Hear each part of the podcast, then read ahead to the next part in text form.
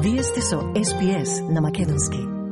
Во денешниот билтен, украинскиот председател Володимир Зеленски предупредува на можна криза со храна поради нарушување на извозот на жито. Лидерот на лабористите Антони Албанези вели дека нема да има истрага што ќе ги испита на водите за малтретирање против починатата Кимбели Кичинг.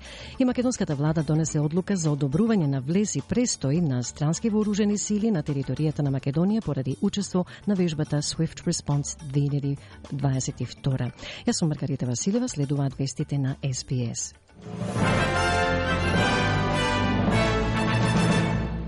Украинскиот председател Володимир Зеленски предупреди на можна криза со храна поради нарушениот извоз на жито од Украина. За време на видеообраќањето до италијанскиот парламент господинот Зеленски рече дека Украина ќе се бори да ги извезе своите земјоделски производи. Украина завжди Ukraine has always been one of the largest food exporters, but how should we sow under shelling of Russian artillery? How should we sow when the enemy is deliberately placing mines in fields and destroying fuel bases? Украина е главен извозник на храна, а Зеленски вели дека гладот може да погоди различни земји. Тој ја повика италијанската влада да ја санкционира Русија со воведување трговски ембарга, забрана за влез на руски бродови во италијанските пристаништа и блокирање на имотите и банкарските сметки на руските олигарси поврзани со Кремљ. Тој вели дека го прашал папата Франсис за можната улога на Ватикан во посредувањето во мировните преговори. Руските сили соопштија дека ќе продолжат да користат хиперсонични ракети во Украина. Хиперсоничните ракети Кинжал имаат дострел од повеќе од 1000 километри за рок од 10 минути. Портпаролот на Руското министерство за одбрана Игор Конашенков изјави дека руските војници уништиле подземно складиште за муниција во регионот Ивано-Франковск и големо војно складиште за гориво во Миколаев. The hypersonic Kinsale missile system in real combat has proven that it can effectively destroy the heavily fortified specific facilities of the enemy. Russia will continue using the hypersonic Kinsale missile system in the special military operation against the military infrastructure of Ukraine. Спасувачите за сега не пронајдоа преживеани од авионот со 132 лица кои се урна во планините во Јужна Кина. Авионот Чине Истен предизвика пожар доволно голем за да се види на сателитските снимки на НАСА пред пожарникарите да го изгаснат. Авионот беше околу еден час во својот лет пред брзо да падне, иако и следниците на несреќата не објавија информации. Зошто? Председавачот на филијалата на China Eastern Airlines во Юнан, Сун Шијанг, вели дека авионот бил бил стар околу 6 години, а девете членови на екипажот биле во добро здравје. Директорот на Кинеската управа за цивилно воздухопловство, Жутао, вели дека нема знаци на преживеани. The plane crashed in Tang County, Wuzhou, Guangxi, Zhuang Autonomous Region. As of now, the rescue has yet to find survivors. The Public Security Department has taken control of the site. Премиерот Скот Морисон најави финансирање од 5,4 милиарди долари за изградба на браната Hell's Gate во Северен Квинсленд. Тој вели дека не треба да има никакво противење на проектот и ја повика владата на Квинсленд да ја подржи изградбата. Тој вели дека ќе создаде илјадници работни места и ќе генерира милиарди долари во економијата и земјоделската индустрија на Квинсленд за време на изградбата и работењето. The agriculture that is going to be produced and the 10,000 jobs that are in the benefits of this dam being built. That produce is going to come to this port, it's going to go out on ships, and in seven days it'll be in Singapore.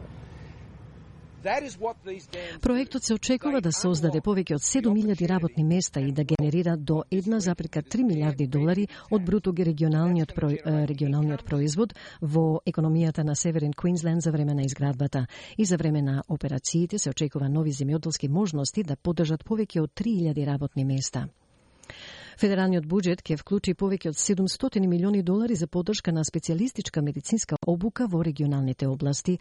Програмата обучува локални лекари во специјализирани области на медицината, работи од 2010 година и ќе продолжи уште 4 години до односно од 2022 година. Финансирањето од 708 милиони долари ќе биде потрошено за проширување, што значи дека ќе има 920 места со полно работно време секоја година со обука во специализирани соби, дневни операции и приватни болници. Регионалниот министер за здравство Девид Глеспи вели дека ова ќе зголеми медицинската работна сила во регионалните и руралните области. Пратеникот нов Јужен Велс се обвинет за наводна историска сексуална злоупотреба на тинејџер и маж.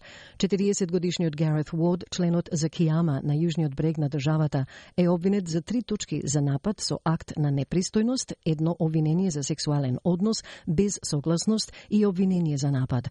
Полицијата ќе обвини дека тој непристојно нападнал 17 годишно момче во февруари 2013 година, а сексуално злоставил 27 годишен човек во септември 2015. Господинот Уод се повлече од функцијата министер за семејства, заедници и услуги за попреченост минатата година, кога призна дека е под истрага. Тој негираше дека сторил нешто лошо, нему му е одредена кауција за да се појави на суд на 18 мај. Лидерот на лабористите Ентони Албанези вели дека нема да има истрага што ќе ги испита наводите за малтретирање против починатата сенаторка од Викторија Кимбели Кичинг. И покрај зголемените повици за истрага, вклучително и од поранешни лабористи, господинот Албанези вели дека истрагата не е потребна. Тој за програмата Today Show на каналот 9 изјави дека господјата Кичинг би сакала партијата да продолжи и да се посвети на победата на лабористите на изборите. Тој вели дека сенаторката Кичинг не поднела формална жалба за наводите за малтретирање. Владата на Тасманија воведува легислатива дизајнирана да ги спречи престапниците на семено насилство од повторно извршување на насилства. Нацрт законот ќе создаде нова серијска изјава за сторител на семено насилство, која ќе се однесува на оние кои извршиле повеќе од две прекршоци за семено насилство или оние кои се осудени за постојано семено насилство. Ова декларација ќе има негативно влијание врз престапниците и нивните можности за условно ослободување и способноста да поседуваат огнено оружје. Исто така ќе ги упати судовите да разгледаат програма за електронско следење или програма за промена на однесувањето за таквите луѓе. И исто така ќе биде отежнувачки фактор за какви било идни прекршоци за семено насилство за овие луѓе. Генералниот обвинител Елис Ача вели дека мал процент од престапници, престапниците кои го повторуваат домашното насилство се одговорни за поголемиот дел од севкупните прекршоци на семејното насилство. Премиерот на Викторија, Даниел Андрюс го отврла предлогот неговата влада да го направи бесплатен јавниот превоз за да им помогне на жителите на Викторија да се справат со претисокот на, на со односно со трошоците за живот. Господинот Андрюс вели дека неговата влада наместо тоа гради подобар јавен транспорт и исто така укажа на политиката на неговата влада да им помага на луѓето да инсталираат соларни панели како иницијатива да им помогне на луѓето да се справат со зголемените трошоци за живот предизвикани од високите цени на бензинот. Господинот Андрус вели дека цените на бензинот се главно прашање за федералната влада. Тој вели дека очекува и би, ги, и, ги, и би поздравил потег за намалување на акцизата за гориво во предстојниот федерален буџет. Oh, look, anything the federal government can do in relation to these matters is uh, positive, but that is Again, I don't want to be getting into the business of pretending that that's somehow a state tax or something that I've got control over. That's a matter for the federal government. I think we're all expecting that there might be some change Во меѓувреме владата на Тасманија објави дека целокупното патување со јавен автобус во државата ќе биде бесплатно пет недели, почнувајќи од следниот понеделник, 28 март. Владата на Македонија ја усвои информацијата, односно владата ја усвои информацијата и донесе одлука за одобрување на влез и престој на странски вооружени сили на територијата на Македонија поради учество на вежбата Swift Response 22. Со оваа одлука владата ги задолжи надлежните институции да преземат мерки за непречено преминување на државната граница на повеќе од 850 војни и цивилни моторни возила, 8 авиони, 24 хеликоптери, 5 беспилотни летала, вооружување, муниција, опрема и материјално-технички средства на вооружените сили на странските држави на територијата на Македонија, се наведува во владиното сообштение. Вежбата Swift Response 22 е дел од вежбата Defender Europe 22 со учество на поголем број припадници на армиите од НАТО Алијансата и партнерството за мир и ќе се изведува истовремено на пет локации низ Европа. Застапничките групи велат дека постои груба дискриминација на мигрантите со попреченост од различни културни и јазични потекла од страна на федералната влада. Тие ја критикуваа примената на владата на така наречените Health Requirement Tests, кои во многу случаи е невозможно да ги постигнат лицата со попреченост, што значи дека не можат да добијат визи, вработување или соодветно финансирање. Ако мигрантите кои живеат во Австралија имаат дете родено со попреченост, речиси е невозможно за нив да добијат постојан престој што значи дека многумина мора да ја напуштат земјата. Главниот директор на National Ethnic Disability Alliance, Дуейн Кранфилд, вели дека австралиската влада треба да почне да ги гледа мигрантите со попреченост како луѓе со еднакви права. Well, we, we, we, need to get rid of it. We, we, we need to remove we need to remove the whole process. We need to stop looking at people with a disability as a burden. And you know, we've had ministers talk about people with a disability as a burden in the past, the burden of disability. Um, we've got to start looking what people add to the community, what they bring to the conversation, and the fact that we're a nation built on migration. That's what we are. Um, and so we just got to stop looking at people's deficits. И од најновата курсна листа денеска еден австралиски долар се менува за 0,67 евра, за 0,73 американски долари и за 40,91 македонски денар, додека еден американски долар се менува за 55,30 македонски денари, а еврото за 61,03 македонски денари.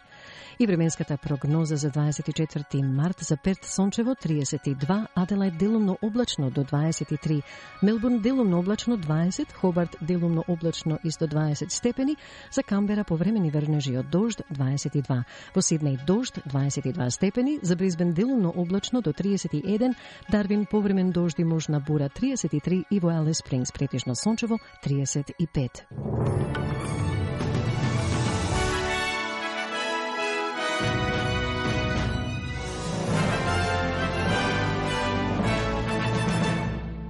SPS на Македонски на мобилен преку интернет и на радио.